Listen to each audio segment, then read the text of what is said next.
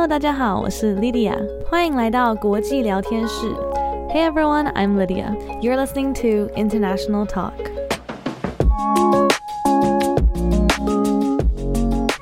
介绍今天的来宾之前，我想快速宣布一下，我最近开了一个新的 YouTube 频道 Lydia Muir Film，之后会陆续发一些旅游和生活的 Vlog，欢迎各位搜寻和订阅我的新频道。Before I introduce my guest today, I'd like to announce that I have a new YouTube channel, Lydia Muir Film, where I'll be posting vlogs from my travels and my life. It would mean so much to me if you could check it out and subscribe.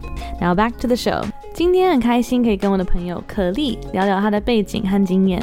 今天的主题包含第三文化儿童的生活、搬去瑞士面对霸凌的故事、 搬家对她的影响，还有在北京交换的经验。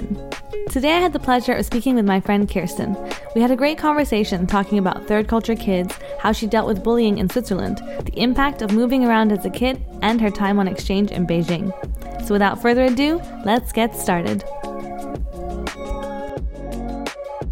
Welcome, Kirsten. Thank you so much for being here today. Hi, Lydia. Um, thanks so much for inviting me. I'm really happy to be here. So let's start with that one question that everyone hates, but we have to ask: ask where are you from? Oh God, I really hate that question.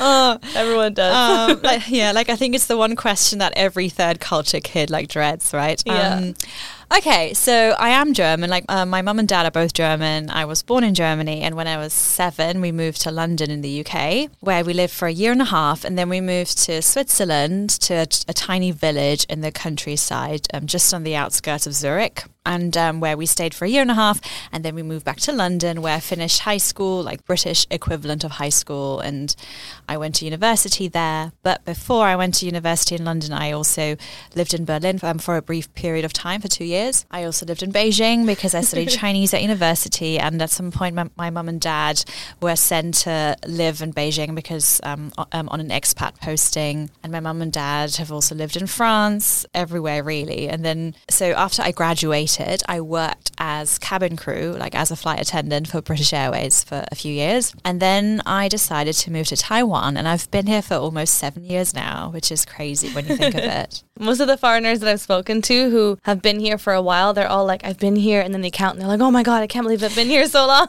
right? Like, I don't know. It's just weird how that happens. Like, you just, I don't know, because when I first moved out here, I was only planning on staying here for, um, for like a year. And now it's like, you know, fast forward seven years. And it's really scary actually because time really does fly. It does. A lot of people say that Taiwan is like time stopping place where you come here and you think like, oh, actually no, it's it's not been that long, and then suddenly you're like, how old am I? Like what? Mm-hmm. When I came here, I was also only planning to be here for six months. So and um, how long has it been? Five years. oh my gosh, five years. Oh my gosh. I keep telling everyone, yeah, but COVID doesn't count, so it's only been like three years, you know? I'm skipping those two. That's cheating. COVID doesn't yeah, count. Yeah, two, COVID doesn't count, so like three years, you know? to make myself feel better. Not that living here is a bad thing. I think it's just one of those things where I feel like, yeah, you're, you're just like, wow, I didn't realize I would spend so much of my life. But yeah, you definitely have a very complicated answer to that question. where are you Yeah, from? so I really hate that question. Yeah. Which is fair. I feel like it's one of those things where most of us don't have a short answer. Like, we usually have two answers. One is like the really simple one, we don't want to explain it. And there's one which is like what you just basically said, which is kind of your, like your life story. I'm really interesting because like sometimes when I'm tired or like I'm feeling lazy and when people ask me, you know, I'll just say, "Oh, I'm German because, you know, I have a German passport and my mum and dad are from Germany." But then they start talking about these places like in Germany and I'm like, "Mm, "I've never been to these places." You know, I don't know. So And I guess also they would say your accent's not German either. Mm. Um, so probably, yeah, I can imagine. It's one of those things where I had another interviewee on. Her story is also very complicated. She has like an Australian accent, but she's half French, half Taiwanese. Oh, wow. So it's like if she she has the same thing as you. If she only mentions one part, everyone's like, mm, "That's not the whole story." And you're like, "Oh, fine, I have to explain the whole story." it doesn't quite add up. Yeah. Yeah, so that's very confusing. So I appreciate you answering it, even though it's a difficult question. I mean, that's why I'm here, right? That's kind of it. So you've lived in many, many places. Um, how many languages do you speak? Um, I would say three and a half. So I speak um, German, English, Mandarin, and a bit of French. Although my French is really rusty, um, yeah, because I haven't been speaking it. You spoke German with your parents at home, Yes, and then I'm guessing English at school. Um, and Mandarin. Where? When did you start learning that? Um, I started learning Mandarin when my mum and dad moved to China. So my mum and dad moved to China when I was 18 and I had just finished my A levels and I wasn't really sure what to do with my life at the time. And I really wanted to study performing arts, but at the time I just got out of a really nasty relationship, and my mum and dad were like, "Well, why don't you just come and join us in you know in Beijing for um, six months and study Chinese?"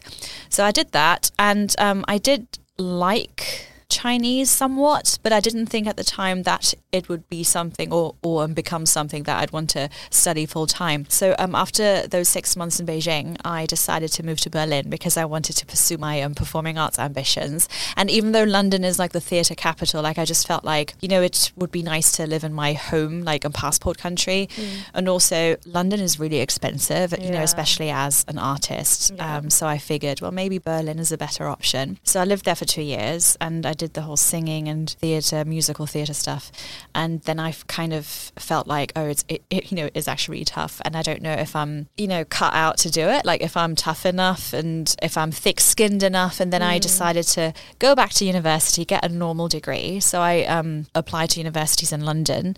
And actually, at the time, I wanted to stay in Berlin, but because I did A levels, which is like the British um, secondary school um, education, mm-hmm. you know, like the um, high school diploma, that is not recognized in Germany. So I wasn't able to go to university in Germany. So I decided to move back to the UK to just get my degree. So I studied Chinese language and international development studies at uni. Yeah. Interesting. So it became a kind of a secondary path, I guess, kind of? Yes, actually it did. Yeah. Like it wasn't my first choice, but I think looking back, because I still sing and like singing is a huge part of my life and I'm now training to become a vocal coach, right? Um, sometimes I do wonder whether it was the wrong decision, but now I'm like, well, you know, like there's no point in like thinking, well, you know, I wish I could have done things differently because yeah. that's just how things are now. And I'm, and I guess like when I, you know, looking back, I think right now I'm exactly where I'm supposed to be and yeah. things happen for a reason. I'm a strong believer of that too. I feel like every decision that you make and every experience that you have, even if it doesn't end up being, you know, the main path or the main thing that you do or somehow everything ends up connecting. You know, I feel like every everything will you get something from every experience, um, and eventually you'll find that it still helps you in some way. So and like things um, fall into place. Yeah, kind of, yeah. And I feel like if you didn't have certain experiences, a lot of things people will be like, oh, but that doesn't seem like a traditional path. But actually, you can still get something out of it that you didn't realize before. So. Yes, yes, yeah, totally, yeah. yeah. And then, so then you came to Taiwan. Mm-hmm. What do you do in Taiwan now? Well, now I am a lecturer at um, a university here. Initially, um, I was hired to teach um, Chinese English translation, cross cultural communication, and English as a foreign language. But it kind of, I don't know, like right now, like um, I mainly teach English as a foreign language. I do teach one course um, in cross cultural communication, but the bulk of it is English language teaching. Mm. I feel like that's probably the main thing that students in Taiwan want and need the most, probably, is just basic language skills because so many of them are so afraid to use their English. Yes, yeah. And I also think because um, the um, you know they're trying to make Taiwan bilingual by 2030, so I think there's a you know like a big demand for English teachers, and mm. yeah. How do you find teaching older students? Okay, so I have taught in cram schools before, and I actually really enjoyed that. Um, but I mainly taught one to one, like one on one classes. So university is a bit different. Like I kind of, well, you know, when I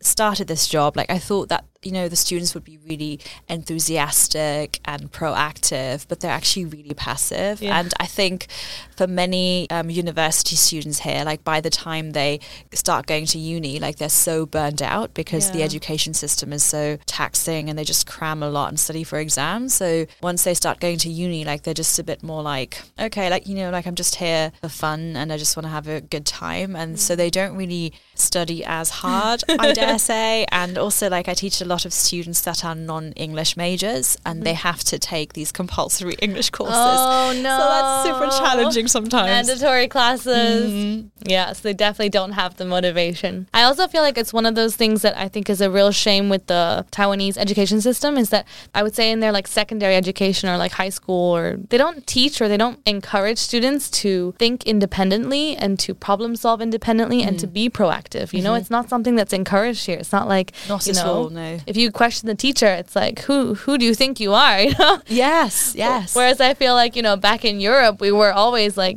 the teacher would be like, challenge me, challenge me, oh, tell me I'm wrong. yes, definitely. So I feel like that's also one of the things that's a shame about like university students is that a lot of people think like like you said, you know, a lot of people go into university teaching university and thinking like, oh, they're gonna be like, you know, their own person and they'll have lots of ideas and yeah, and then they realize like, oh wow, it's so different in Taiwan that people don't have their own ideas Mm-hmm. and but not because they don't want to. It's just I think it's just so trained in them to be like, no, you know, stay quiet, follow the rules and Yeah. Yeah. And I also think like some of them have said to me that they're just really scared to speak up because I think when they were little, like younger, like I think, you know, they used to have some teachers that would also like hit them, you know, when they got Yeah. things wrong. And I think so it's difficult to change that and to get them to not be scared. You know, it takes a long time to get over that kind of trauma. Yeah, there's a big culture of not being wrong here. A, a very big fear, um, which again, yeah, fear always bad for creativity. So, and then in your free time, what do you like to do? So aside from working and teaching, Well, I love singing, obviously. oh, it's my, you know, the the love of my life. Um, I sing pretty much every day. Um, yeah, just singing, and I just, you know, I started this like um teacher training course because I would like to work as a, a singing teacher at some point, and and also because I just want to learn more about um, about the voice, how it works, um, the anatomy of it, and I just and like also like I want to keep working on my own singing skills and technique. So um, that takes up a lot of my time. Um, I love performing, but like right now, like I'm not really performing that much because of COVID, and also like I'm really busy with a singing teacher training course, and also I, you know I have a full time job, um, so that keeps me quite busy. I love reading um, books. I love doing hot yoga, Bikram yoga, even though it's really hot in Taiwan. But you know, I still kind of force myself to go to the studio where they heat up a room to like 40 degrees Celsius, and then we just sit there and do yoga. But um, yeah, I read. wait, so that's I actually don't know the difference between hot yoga and yoga. It's just that they change the room temperature. Yes, so they change the room temperature, like I think to like 40 degrees Celsius. Like, so Whoa. it's really hot and you sweat a lot, but it feels so good and it's so like detoxing, you know? So, like afterwards, like after class, you feel so good and rejuvenated and cleansed. I don't know, it's just a great feeling. I've never tried that. Maybe I should try. It's um, it's in Dongmen. Like, yeah, like if you want, we can go together sometime. Yeah, that would be interesting because I've only ever done like normal. Because there's so many kinds of yoga. You know, people are always like, I don't know. There's I don't even know the names, but there's so many kinds of yoga, and every time I hear a new one, I'm like, I don't know what it is. I don't know if I should try it. So like, That's the only one I know, like hot yoga and well, Bikram yoga, it's called. But yeah. cool, interesting. And back to your singing. Um, is there a specific age group you want to teach, or are you just excited to just teach singing in general? Um, to be honest, like I think I'm just excited to teach singing in general. You know, this might sound a bit ambitious, but I'm hoping to be able to teach professional singers, um, because the singing technique that I'm training in is like a really healthy way of singing. So they're trying to promote like a really healthy, balanced, mixed voice, right? Um, and I think many singers, even though they've gone through um, professional training, because the voice is so complex and we can't actually see it, like many voice teachers teach different, like um, differently, so they uh, might pass on things that might have worked for them, but it's difficult to impart that knowledge onto students. You know, for example, like if you say, oh, you know, just like sing from the top down to the bottom, like that might mean different things to different people, right? And the, the technique that I'm training in is, you know, it's um, also about giving the like giving singers the tools to find the right technique and the right way of doing it. Finding their own voice. Yes, of? yes, yeah. And I think ultimately, so I think I would like to teach children as well, but I'm just a bit mindful because I don't want this to become like an English through song class, you know? Yeah, that could, that would definitely happen. That was So um, yeah, so hopefully professional singers, and I think I would also like you know like further down the line, I would like to offer workshops like to women to like help women find their own voice. Like to me, that's something that's really important. Like I'm really into women's empowerment. Yeah, that's something that I'm really passionate about. And I feel like song and music is such a great way, even if you're not, you don't want to be a singer or you don't, you know, want to be a professional singer or maybe you don't want to specifically be a great singer, but singing in general, I feel like is such a great way to release certain emotions or, you know, express yourself or if you have a story to tell but you don't know how to tell it, you know, sometimes song lyrics can be the best way to Yeah. express it. So, Like I think singing is very um, cathartic and very therapeutic, and I guess also like when you know how to use your voice, and once you find your voice, like I think it's you know that can be really empowering and i think especially for women i you know i feel like a lot of the time we're really scared of speaking up speaking Yeah. our minds and yeah That's we'll amazing. see watch this space yes, so definitely keep us updated Yeah. in the future. We can help promote anything that you do. yeah 首先，我问 Kirsten 他来自哪里，他说他真的很讨厌这个问题，而且应该所有的第三文化儿童都讨厌这个问题。他是德国人，父母都是德国人，可是他七岁的时候就搬去英国，一年之后又搬去瑞士一个小小的一个镇，过了一年半之后又回到了英国，然后在英国住到大学毕业。中途他也有住过德国柏林还有北京，所以他搬了很多次家。大学毕业之后，他当了几年的空姐。之后就决定搬来台湾，而现在住了已经快七年了。他说当时只打算来住一年，但不知不觉就待了这么久。我说很多外国人来都只打算来一两年，但很多人都会说台湾很像一个时空机，暂停时间，然后就会突然发现已经过了很久。像我当时也只打算来半年，现在已经来了五年。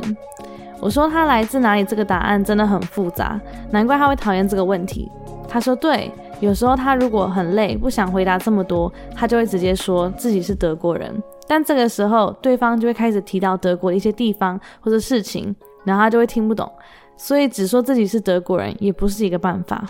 Kirsten 住过这么多国家，我问他会几种语言，他说三个半：英文、德文、中文，还有一点法文。不过他很久没有念法文了，所以不是很流利。在家里，他跟爸爸妈妈是说德文，在学校讲英文。我问他，那中文怎么学的？他十八岁的时候，爸爸妈妈搬去上海工作，当时他刚毕业，然后刚好也失恋，所以他爸妈就说要不要来上海找我们，顺便学一下中文。那时候他没有想很多，只是觉得可以多学一个语言，感觉不错。半年后，他就搬去了柏林，追求他的戏剧梦，也顺便了解他的背景，毕竟他是德国人。他在那里做了很多戏剧、音乐剧等等类型的表演工作。经过了两年，他觉得很辛苦，所以决定回英国读大学。那时候他选择读中文系，还有国际发展研究系。我说，感觉他有两条很不同的路，一个是他的音乐和表演路，而另外一个是他的中文路。他说，对他现在还是有在唱歌，而且在做声乐指导工作的筹备，所以音乐一直在他的生活里。但同时，也是因为学了中文，所以才会来到台湾。Kirsten 说，有时候会想，当时做对选择吗？但想想，他觉得所有的选择都让他走到现在的自己和现在的人生，所以他也不后悔。他相信所有发生的事情都有原因的。我也非常同意这个想法。很多的选择和经验都会带给我们某种收获，而久了你会发现很多事情都有连结的。接着我问他现在在台湾做什么工作，Kirsten 现在是某一间大学的英文教授，大部分的课都是关于学英文，但他也有教一些国际观或跨国沟通的课。他以前有教过补习班的学生，我问他教大学生的感觉是什么样，有哪些不同。他一开始以为大学生会比较有动力跟活泼。但他发现很多学生到了大学，已经读书读到心累了，所以不会那么认真读。很多学生也是被逼要修英文，所以其实没有很有动力。我跟他说，我觉得这也是西方和东方文化教育的一个很大的差别。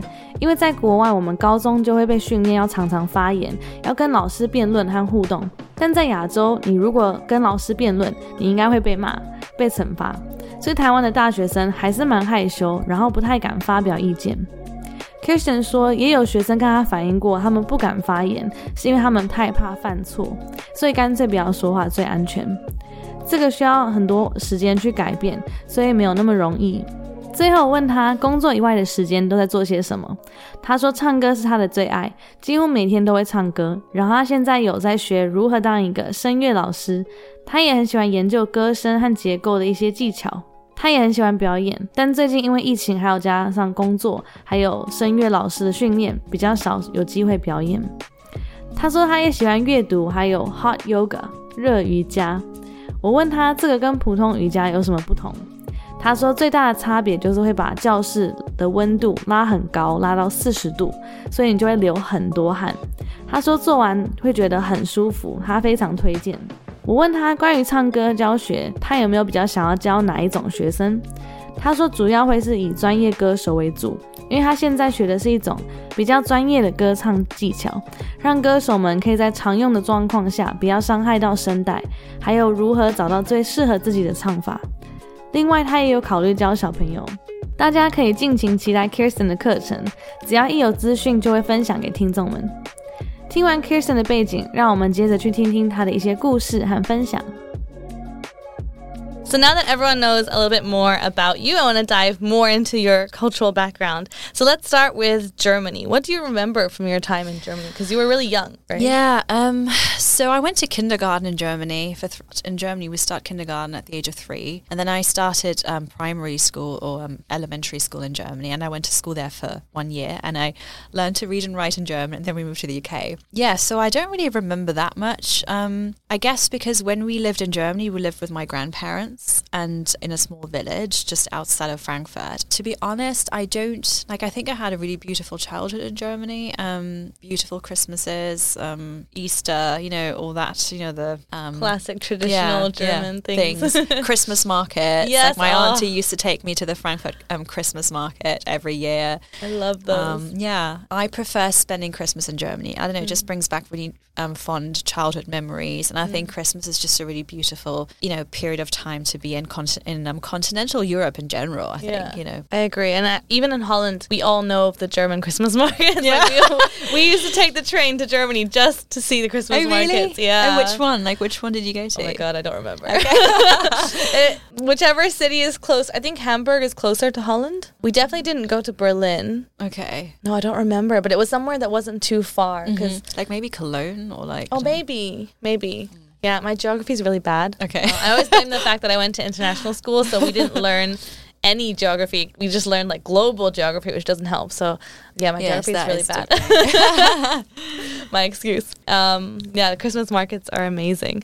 Um, so I guess for you, it's kind of like gives you warm childhood feelings yeah. thinking of Germany. Yeah. In yeah. what ways do you feel German? Because I feel like you left Germany so young, um, and even though your parents are German, you know, you grew up in a British environment, basically. In what ways do you feel German? Do you feel German? Um, I do. Yeah. like you know, in some ways, I feel very German. Like I'm very I, okay. Like I'm very anal about hygiene. Like you know, I like so I clean my house regularly, and sometimes like you know when I have male visitors, like friends, not like boyfriends or lovers, but like friends, and they mm-hmm. come to my house and they use my bathroom. You know, like um, I have this urge to like ask them to sit down, but then I'm like, no, I can't do that. Like stop being so anal because this is like a German thing. Like Germans are really clean. Like they love and like many German men actually sit down when they pee. really? well, some of them do, yeah, because they think it's um well not all of them, but like some of them do. And um, yeah, so that's like um, one thing where I'm quite German. Um, I think, and this is interesting because I think in that aspect I can be more like British, like or like more high context. So when I'm like in a social setting, I um, I am not that direct or blunt as mm-hmm. a German person would be, like a typical German person. Like I tend to be more like polite and more like indirect, like mm-hmm. a British person, yeah. right? So like if I ask a German friend, "Hey, do you like this dress? Like they'll say no. You know, it's ugly. yeah. But like if I ask a British friend, they'll just say something like, oh, it's not bad, but I really like the other dress. Yeah. You know, like it's more indirect. Yes. So I think in that regard, I'm probably more British. And I also feel like, um, you know, if you don't have anything nice to say, don't say it. Like, that's yeah. kind of my motto. um, but, like, you know, like in situations where it's important to be honest, I will be honest. And yeah. I can be quite, you know, German, be like, hey, let's cut the BS and just mm. you know get straight to the point. Yeah. But like one thing that really resonates with me about British culture is this idea of live and let live. Mm-hmm. Like I really don't like it when people, you know, talk badly about others or mind other um, other people's business, and I feel like that's actually quite a German trait. Like Germans really? are very like, oh, like look at that person, and like look at what they're doing, like that, you know, that dress is so like, and I don't know, like I feel like British people are more like, so what you know live and mm. let live. And that's something i really like about living in england. Like i feel like people are more accepting people that are different. Interesting. I i never would have um, assumed that or guessed that about germans. I guess i feel like british people have something to say about themselves. I feel like they're always talking about England. They're always like, "Oh, the British government," or "Oh, English this, English weather." But it's true. I don't think that I don't think I hear them ever say like, "Look at that person on the bus" or something. You know, like they no, don't really right? say that. No, no, Yeah. no, they don't do that. Like it's Which is yeah. interesting. I've Mm. never, yeah, I never noticed that before. Technically, I'm, you know, English. So technically, but yeah, notice third that, culture yeah. kids, right? Like I've actually been trying to bring my British accent back. I'm not going to do it now because it's too weird to switch halfway through the interview. But I've been trying to practice my British accent more because I'm like, people are so shocked when they hear that I'm English, and so many people assume that I'm American. And I'm like, I probably should try and bring back my English roots. So, like, sometimes when I hang out with my friends, I'm like, all right, guys, I got to practice my English accent. So you know, we're gonna speak English from now on. so if you hear me speak English, you know that's why. People are like, why, why are you switching accents? Well, I guess that's like the um, international school accent, right? Like, Yeah. it's kind of like a very distinct accent. It's kind of American, but Not quite, yeah. Yeah. It's confusing. so then you moved to Switzerland. What was that like? How did you feel when you were there? That was quite awful, actually, because I was so young at the time. So when we moved from Germany to the UK, that was such a culture shock for me because I was really young. I was used to living with my grandparents in the same house, and um, having to leave my German home was actually really difficult for me at the time. Like my dad likes to tell this story where, um, you know, like when he told me that we were going to move to the UK, I got really upset and I just cried. Oh, And then that evening, I was sitting in the bathtub, you know, like um, having my daily evening bath, and then I called my dad and I said, "Hey, dad, like I've got to tell you something," and and um, and he was like, "What?" And I said. Do you know what? Like I've made up my mind. I've decided to um, move um, with you to um, to the UK. And he was like, "Okay, well, I'm you know I'm like I'm really glad to hear it." I said, "Yeah, that's my final decision." You know.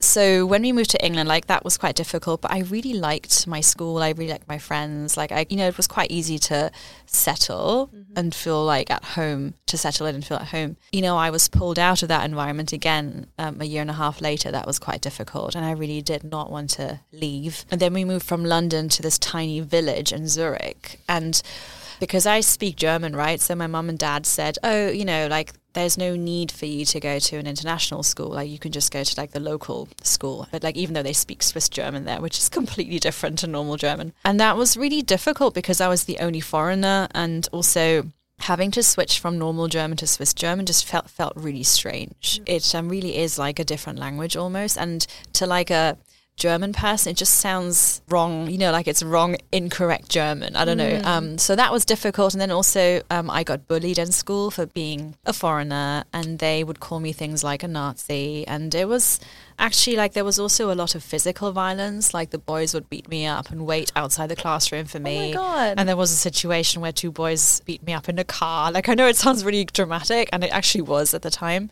that's terrible. Like it was really awful, and um, uh, so a year and a half um, of having of living in Switzerland, my mum and dad decided to leave because of me, basically, because the situation got really unbearable, and and I guess also like at the time I felt so ashamed of this. Like I didn't tell anyone or my parents for a long time because I just felt really ashamed, and it wasn't until we went on holiday to Italy that I kind of broke down and told my mum, and she was, you know, she was in shock. She just could not believe it, and she tried to talk to my teacher. She tried to, you know, talk to the parents, but nothing really worked. So in the end, because we were so unhappy there, my mum wasn't happy there, my brother wasn't happy there, nor was my sister. Um, we just decided to move back to London, and that's what we did. And I think, like, I'm really grateful that we moved back. But like, sometimes I do wonder, like, is this like a pattern that we just pack our bags and leave? Like, once you know things get difficult, or like, I don't know. Like, I don't know about you, but I feel like as a third culture kid, I kind of start. I don't know. I start to feel restless after a few years of having lived in the same place, and then I'm always like maybe I should move somewhere else, you know? I think that's definitely um, a third culture kid thing. Um, but before we continue that, I just want to go back to um, the Switzerland thing. First of all, I'm so sorry that you experienced that because honestly, I think bullying is something that unfortunately in the world it's still a really really big problem and it's one of those things i was very very lucky in that the school that i went to we were first of all we were a small school so um, my class there were only there were 40 students in my year so it's like i feel like it's a very small school everyone knew each other everyone knew each other's parents it's like one of those communities where like there's not really any bullying because I feel like everyone's just there's only 40 of us, you know, so we kind of just stuck together. So I was very very lucky, but I've seen so many things, especially now when you have like online as well, you know, cyberbullying, mm. it's even more of a problem. And I think like you were saying just now, when you finally had the courage to tell your parents and then they try to talk to the school, but I think so many teachers and schools are also not equipped with the skills to deal with it. I mean, mm. they should be because this is such a big problem that I feel like schools should know how to deal with it, you know, but at the same time they don't. And especially teachers, I feel like um, a lot of teachers are just like, oh, well, um, I don't know, just don't talk to that person, you know, like, oh, they'll just go away. But they yeah. don't, you know, that's the problem. They don't go away. Yeah. And I think especially back in the 90s, so this was back in the 90s, like, like there wasn't much awareness, you mm. know, at all. And I think what was also really problematic was that people, you know, said to me, oh, you know, um, like, I think the reason why these boys beat you up is because secretly they're in love with you, you know, you no. know, and like, that's such, that's such a messed up message yes. to be giving to like a young girl, you know, yes. I'm just like, how yes. does that even make sense? There's you know? a difference between like, you know, fun teasing and bullying, you know? Yeah. It's like you can tell. We're not that dumb, you know? It's not like, oh, he punched me in the face, he loves me. No, no. Don't yeah. stop spreading that. That's not true. Yeah, and even if it is true, let's say it is true. Let's say all those boys that beat you up loved you. Well, that's not good either, no, you know? like a, you know, a healthy relationship model. No, we like. should be teaching them if they're in love with you how to show you they're in love with you and you know whatever the answer is, either way, it doesn't make sense. And yeah, I think that's just a terrible reason, terrible thing to hear as well. If, if you're you're the victim. Yeah, yeah. And did you think that telling your parents did still help though? I guess it did help in the sense, you know, because that was a huge factor, you know, in their decision to move back to the UK. So I think it did help, but I f- didn't feel like they really knew how to deal with the situation either. Like mm. they didn't really know how to confront the parents or how to really put pressure like on the school or the um, authorities to change anything. But I guess you know in the end, it like um, things worked out for the best, and, and, I'm really glad that we moved back to London. Yeah. That we didn't stay in this tiny village. So I guess um, you know like things worked out for the best, and mm. and I guess you know what doesn't kill you makes you stronger, like in the long term, right? Yeah. I think in general though, if it's um, not that I have any kids or you know I have the right to teach parents how to raise their kids, but I feel like for any international kids or any third culture kids, they cannot be in an environment like that that is so small, local, with no internationals. Mm. I feel like international kids and third culture kids, they really need that international environment. Yeah, and they really do. Yeah, because yeah, we do. We just stand out. I mean, if I was put in a Taiwanese school when I was younger, I don't think I would like it either because you just, yeah, we don't feel like we fit in there. Yeah. The only place that feels slightly more comfortable and more at home is something that's international. Right. Yeah. So, yeah, definitely. Yeah there's one thing I can say is that yeah, I think international kids need an international environment. Don't put them in these local rural areas where no one understands them. but I mean, I you know, and I think that's what's so fascinating about third culture kids because I think we have this ability to like blend in and mm-hmm. you know adapt to these different situations and environments. But my closest friends, like the friends where you know where I, I really feel at home, like they're all um third culture kids, yeah. and I'm like that's so interesting. Like, it is like we've got this bond or this like. Yeah connection. Like, and I feel like it doesn't matter what country you're in. If you hear that someone's a third culture kid, it's like this instant like oh, we're the same, or like, oh, you get me. Yeah, yeah, you get me. exactly. I didn't even have to say you know? Like yeah, yeah, yeah. yeah, exactly. And I think, like you said, so can, now we can go back to what you're saying about how moving around impacted your personality. So, can you tell us a bit more about? You were saying how like one of the things is that it help it makes you feel more restless, or you feel the urge to like leave after a few years, or when things get tough, you decide you want to leave.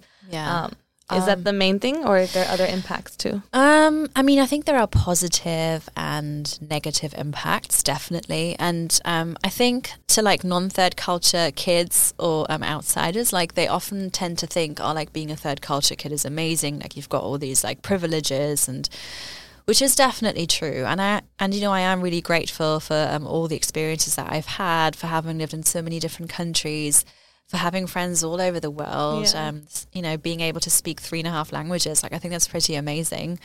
But you know, it does come with a sacrifice, and I feel so unsettled. Like I feel like I don't have a home. Mm. And even though I'm like in my mid 30s now, that's a question that, you know, I still struggle with. Like mm. where is home? And I feel like home is everywhere and nowhere. Yeah. You know, if I was traveling somewhere else and if the plane were to cra- crash, you know, in Timbuktu, Like I know I'd be okay and I'd make, you know, and I'd find my way around. But at the same time, it's also really sad because I really don't think that I have a home. And yeah. um, even though I'm not British, like I feel like London is a place that I could or would kind of call my home somewhat because I've spent my most formative years there. And I think also what I like about London is that it's a very international city.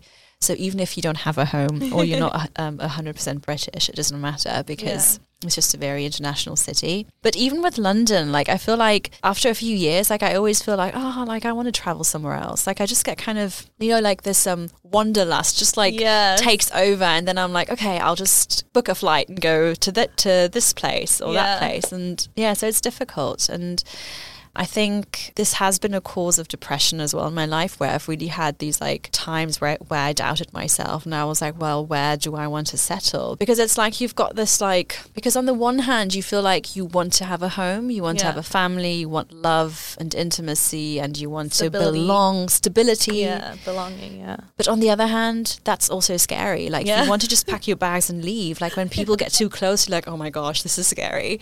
Yeah. and then you're just like impulse or like, urge to leave and that's really difficult. And i think um, even now like i'm still working on this. I'm mm. you know i'm mm. still a work in progress. I'm still trying to figure out where home is. There must be a word for it i feel like someone must have done research on third culture kids and if they have there must be a, a term. This is a, a, really is like a syndrome you know? It's like we all go through it where we're like well where is home? I don't know. Like this could be my home. That could be my home. Like i always whenever people ask me that i always just say well wherever i am right now wherever my suitcases are that's my home. Right. Yeah. Yeah. Um, and that literally is because I mean, people ask me that all the time. They're like, "Oh, would you go back to Holland?" And I'm like, "No, because there's none of my family's there. There's nothing for me there." They're like, "Oh, would you go to England?" I'm like, "Well, no, because I didn't grow up there. You know, I yeah. spent four years there." And then they're like, "Oh, well, your dad's in France. Is France your home?" And I'm like, "No, I've no, never lived there." it's like there's literally yeah, it's the same thing where you're like, and I have the same thing where after a few years, I'm like, I'm too settled. I'm too comfortable. I know, you know, I have my fixed hairdresser. I have my fixed, you know. you're like, it's mm, so funny you say that. Yeah. But at the same time, when I go somewhere new, I'm like, oh no, I want my stability. I need to find a fixed, you know, bakery, hairdresser, or like you know, places that you go to, doctor, regular, yeah. dentist. You know, yeah. it's such an internal battle. I think that we yeah. all have where we're like, do we settle? Do we not? Um, and actually, I, I recently listened to an interesting podcast um, interview where everyone asks them, it's a, a, married couple, and they were talking about, they have a family and everything. And they were talking about how everyone asks them, so where are you going to settle? Are you going to settle? They're actually American. So for them, it's not like the whole world is their you know choice but they're talking about different parts of the US so they're like where would you settle in the US and they were like you know we used to really like get really stuck with that question being like should we live on the east coast the west coast or you know whatever areas. I don't know the US geography either. But um and then at one point um she said like one day we kind of just realized why do we have to settle anywhere you know? Let's say we choose um, LA this year. Maybe in a few years we'll decide no, we want to go to New York. So then we'll move to New York. So like she was saying how there's such a idea around you know we have to find somewhere to settle down and you know that has to be our future and our home. Mm. But at the same time it's like well we don't have to. Why why do we have to do that? You know there's nothing stopping us from moving again in the future. Yeah. Um, and when I heard that I was like wow that makes me feel better. you know that's liberating to be like oh I don't have to you know, I don't have to pick somewhere where it's like, you know, when you get to a certain age, it's like, all right, you got to that age, you got to pick somewhere now. I feel like I don't think I could ever do that. So, yeah, that interview, when I heard it, I was like, wow, okay, that's an option too, not settling.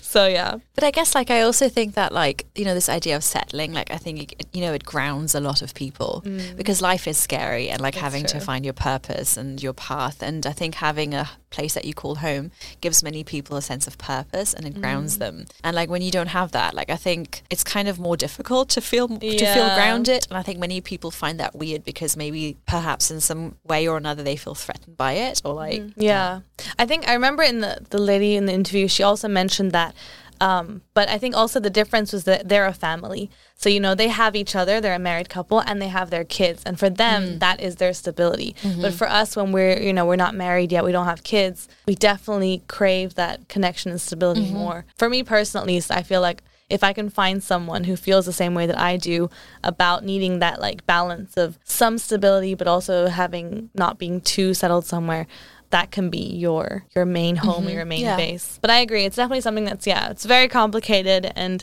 there I think there's no correct answer. no, no, there isn't. No. So we all just have to find what we are most comfortable and happy with. So yeah. So then after that, you mentioned that you went on exchange to China. Yes. Um, and aside from studying, what else did you get to do while you were in Beijing? Oh, a lot. to be honest, I don't think I did much studying when I was out there. Um, like I barely just like passed my exams. I, I mean, I you know I did okay, but um, I just had a great time socializing. I was very proactive in the Beijing theater community, like the um, international amateur theater community, which was great. I was also like I had lots of people that um, friends that worked for NGOs, and at the time I um, I got into women women's rights, and um, I developed a strong interest in that. So I remember, I think this was in 2010 or 2011. Um, it was the um, c- um, centennial of International Women's Day. So I organised um, a theatre fundraiser together with two other women, with my theatre friends, and um, we donated the proceeds of the tickets to an NGO called Wokai, and they I don't think they exist anymore, but at the time they gave microfinance credits to women in rural China that were looking to start their own businesses.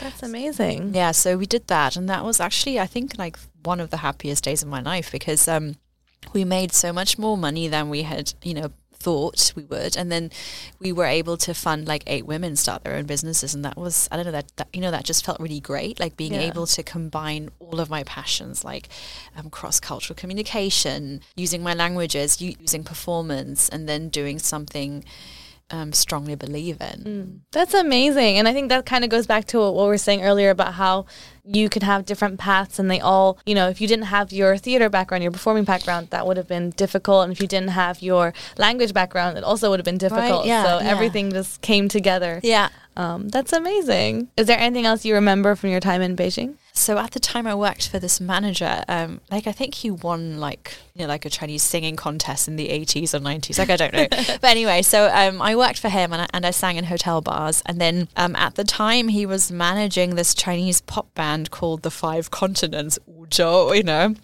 So he asked me to join the band, and um, I had to represent um, Europe. So I had mm-hmm. to be the singer from Europe. Um, I did that. Um, so I did like a couple of performances with them, and you know, this guy was dead. He was dead serious about like making me a pop star in China, and he was like, you know, you should drop out of your degree so we can do this properly.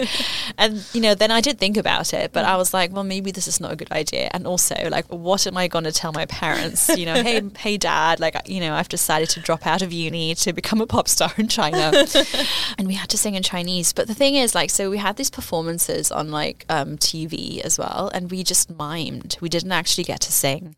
And I didn't even get to mime to my own voice. Like, I had to like dub or mime to this other girl's voice. Like, she was from Spain because they had a European singer from Spain, and she ended up leaving the band. So they were looking for, for a replacement from Europe, which okay. was me. So whenever I got on stage, you know, I had to um, introduce myself as Li because before I had a really old fashioned Chinese name. And this guy was like, no. So my ch- so so so my Chinese name was Kong Ting, like Kongzi and then Ting. Oh, okay. And then um, just um, before we were about to go on stage on TV, he, this guy asked me like, so what's your Chinese name? And I said, oh, Kong Ting. And he said, Bushing. you can't use that name. and then he said, okay, from now on, your name is Ke Li. So that's where my name, my um, Chinese name comes from. I didn't from. know that. I thought you came up with it yourself. No, no, that's that manager. He said, um, your name's Ke Li. And then, and then he said, "You're going to go on stage and say 我是可丽，我是西班牙人." And then he said, "And then you're going to say 我还没有中国男朋友." And I was like, "Oh my no, god!" But um, so I did that. I know it's so cringe. Also, because yeah. it's like, I mean, in China they probably don't know that you're not Spanish, but like, if there's anywhere in the audience who is Spanish or something, they'll know. Like, like Spanish. Like, that's so interesting, though. What an experience! And I mean, he gave you something, you know, because he gave you your Chinese name, right? because my Chinese name is Li. Like, it's a cute name, though. I honestly thought you came with up with no, no. so there's a story behind my name. Yeah. So interesting. So, approaching the end of the interview, I'm going to ask you the same questions that I ask all my interviewees. Um, the first one is because I feel like, as you mentioned, third culture kids, we often learn a lot of languages. Um, what would be your main tip for someone who's learning a new language? Okay, um, uh, you know, and I keep saying this to my students, and I can't emphasize it often enough, but I think it's really important when you learn a language that you find something about that language that you love mm-hmm. and um, that sparks joy, you know. And because if you're just learning it for the grades or to please someone else or because you think it, you know, it will look good on your CV, you're not going to persevere because that's a key ingredient for becoming really good at a language. You have to make it a part of your everyday life. And even if it's only five to 10 minutes, um, and that could be like a podcast or a Netflix show, whatever makes you happy. And I think um, that's really important. So um, make it a part of your everyday life and do it because there's something about that culture or that language that you love. Yeah. I think that's really important. Yeah. I think that's great advice. Yeah, I agree. I think you have to have the right motivation. So find something that you love in that language to help keep you motivated. I think that's a, a great tip. And the last question is if you had one message to share with the audience, what would it be? Anything, whatever, like a, I don't know if, yeah, if you had one thing you could say, I mean, I don't have that many listeners, but like imagine you could say one thing to the world. Um, now, I think home, we have to find home within us because even though we think that having a stable home and we attach home to a place, I think at the end of the day, we have to find home and that peace, that sense of peace that comes with it within us. And I think once we do find it, like I'm not saying, you know, I'm there yet, like, you know, I'm still a work in progress. But um, I think once we've reached a point where we feel settled and at home with us, then it doesn't really matter where you live. And you can live and move to like the west coast or the east coast like wherever you know your your heart desires. And yeah. um, i think that's beautiful. Home you have to find the home within you first. Yeah. I love that. I guess it's kind of similar to the idea that you know you have to love yourself first. So yeah i agree. I think that's something that hopefully everyone can find and it's not easy it's not an easy process we know that from personal experience but yeah i think if we can get there then it definitely will help um, and help a lot of people so yeah Thank you so much for being here today. Thank you, Lydia. Thank you so much for having me here today. 首先，我问他对德国有什么印象，因为他那时候还很小，他在德国读了幼稚园，还有小一，所以他学习的第一个语言是德文。 很多细节他不太记得，但他记得那时候的生活很美好，很幸福。那时候家里是跟爷爷奶奶一起住。然后他还记得以前圣诞节会去逛圣诞市场，还有复活节，很多很棒的回忆，他觉得很开心。因为他很小就离开了德国，我问他有没有哪方面觉得自己很像德国人，他说有一些方面自己很像大家印象中的德国人，例如他非常爱干净，但是某一些方面他又很像英国人，例如说他讲话比较婉转，讲话比较礼貌，不像德国那么直接。他给了一个很棒的例子。他说：“如果今天问一个德国人喜不喜欢这件洋装，德国人就会直接说我不喜欢。可是如果你问英国人，他们会说这一件不错，但我更喜欢另外一件。他觉得另外一个差别就是德国人比较喜欢观察和评论别人，而英国人反而比较不会这样做。”接着，Kirsten 搬到了瑞士。我问他那是什么样的感觉，他说：“其实他在瑞士的时候不是很快乐。”他说，从德国搬去英国的时候，他很难过，也哭了很久。但是到了英国，他很喜欢他的学校和同学们，所以蛮开心的。可是搬去瑞士不一样，他在英国好不容易习惯了，又被拉到一个新的环境的时候，他真的很难过。而且从伦敦一个大城市到瑞士乡下，也是一个很大的改变。再加上，因为他会德文，所以他爸妈觉得他可以直接去瑞士读当地的学校上课。可是其实瑞士的德文跟德国的德文不太一样。在那个学校，他觉得自己很像一个外人，也有被同学欺负，因为他来自德国，有些同学就会说他是纳粹，还有一些暴力的欺负，像是被打、被攻击。他一开始不敢跟任何人讲他被欺负，他觉得很羞耻。直到他们有一天去度假，他才崩溃的跟他爸妈说出这一切。他妈妈很惊讶，也很心疼。他试着跟学校沟通，还有其他家长，可是他发现没有用。最后，他们全家人都觉得在那边很不开心，所以决定搬回伦敦。换到下一个主题之前，我跟 Kirsten 说，我想再聊聊学校霸凌这件事情，因为我觉得现在还是一个很大的问题。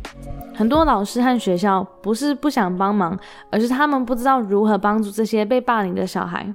我很常听到老师会说：“那你就不要跟他玩啊，或是你远离霸凌你的人。”可是这个其实不会解决问题。k i r s o n 说，他那时候还有人跟他说，也许他们打你会欺负你，是因为他们其实偷偷暗恋你。我听到这个的时候真的很吓到。除了这应该不是事实以外，就算今天这是事实，今天你跟一个年轻女孩说被打没有关系，因为这是爱，这件事情非常糟糕，也会给女孩们错的观念。我问他，告诉他爸妈有解决事情吗？他说最后还是有，毕竟他们知道了之后就离开了这个不好的环境。我个人认为，虽然我不是个家长，也没有资格教导别人如何带小孩。但是我认为，只要是有国际背景或是第三文化儿童的小孩，都不适合待在这种乡下、思维比较不广的学校。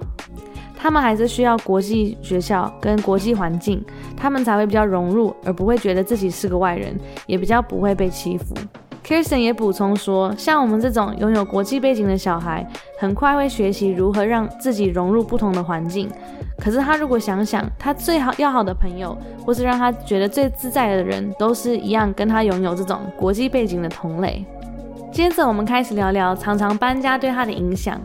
Kirsten 说，很多外人会觉得常搬家或是有这种国际背景有很多的优势，这一点他同意。他也很珍惜他拥有的这些经验和机会，例如他会说很多语言，认识世界各地的朋友。不过也有很多缺点。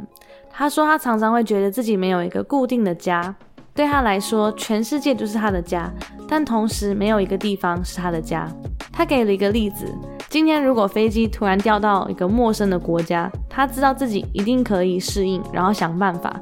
可是想想没有一个属于自己的家，又会觉得非常难过。如果一定要选择一个地方称呼他的家，虽然他不是英国人，但他觉得最接近家的地方可能就是伦敦，毕竟他在那边待了很长的时间，而且伦敦也是一个很国际的城市，让他觉得比较容易融入。我们开始聊说，很多像我们这种第三文化儿童，常常会面临一个很矛盾的心情，因为我们常常搬家，我们会很渴望一个固定的家，我们会想要有固定的朋友圈、固定的生活，可是同时，当我们发现自己在一个地方太安稳。我们就会开始紧张，觉得该离开了，该换个环境。听起来很奇怪，但的确非常多人会遇到这种忐忑的心情。后来，Kirsten 到了北京当交换学生，除了读书，我问他有没有遇到什么比较特别的经验。他说，其实他那时候很少在读书，除了继续做戏剧表演，他还加入了一个 NGO，就是非政治组织当义工。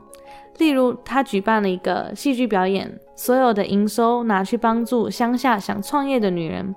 后来，他们有帮到八位女人创业，所以他觉得这件事情就是让他非常骄傲。另外，他在那边还有一个经纪人，会帮他找唱歌表演的机会，然后还邀请他加入一个乐团。他后来有加入一段时间，参加了一些电视上的表演。他还为了这个团体改了中文名字。以前他叫孔婷，但是那个经纪人说这个名字不行，所以把它改成可丽。而且当时他是代替另外一个外国人团员，所以他还要假装自己是西班牙人。虽然他后来离开了这个团体，但是也是个不错的经验，也给了他他现在的中文名字可丽。到了结尾，我问 Kirsten 他有没有什么建议想给学一个新的语言的人。他说他很常跟他的学生说，一定要找到一个学语言的动力。如果只是为了考试或是为了履历，你不会持续很久。你一定要让它成为生活的一部分，找一个让你可以快乐学习的方法。最后，我问 Kirsten，他有没有什么想跟听众们分享的话？他说，他希望每一个人都可以在自己的内心找到一个家，还有一个安定的感觉。如果你内心安定了，无论你到哪里，都可以感到快乐和温暖。很温馨的讯息送给大家。今天真的很感谢可丽来和我们分享这么多她的想法和故事。除了可以更了解第三文化儿童，还学到常常搬家对一个人的影响。也很感谢他愿意和我们分享在瑞士被霸凌的事件，而他如何勇敢的开口跟面对。最后还听到了他差点当一位歌手的精彩故事。希望各位听众们也喜欢今天的访谈。如果你喜欢的话，请记得帮我们打五颗星，也可以在 IG 帮我们分享，记得泰国让我看见 Teacher Lydia Languages。有你们的回馈和分享，让我更有动力继续制作访谈。I really enjoyed my conversation with Kirsten today. It was great to share our thoughts on growing up internationally and how this affected our sense of self. I'm also really grateful that she was willing to talk to us about being bullied and how she bravely told her parents and got herself out of the situation. It was also great to hear about how she almost became a pop star in China. And finally, her kind message to everyone, reminding us to find our inner home and inner peace. I hope that everyone can find it in yourselves. If you also enjoyed this interview and the podcast in general, it would mean so much to me if you could give us a five star rating and follow me on social media. Teacher Lydia underscore languages. Your comments and feedback help to keep me motivated, so please don't be shy. Thanks for listening, and I hope you have a wonderful week. I'll see you next time. 我们下次见喽。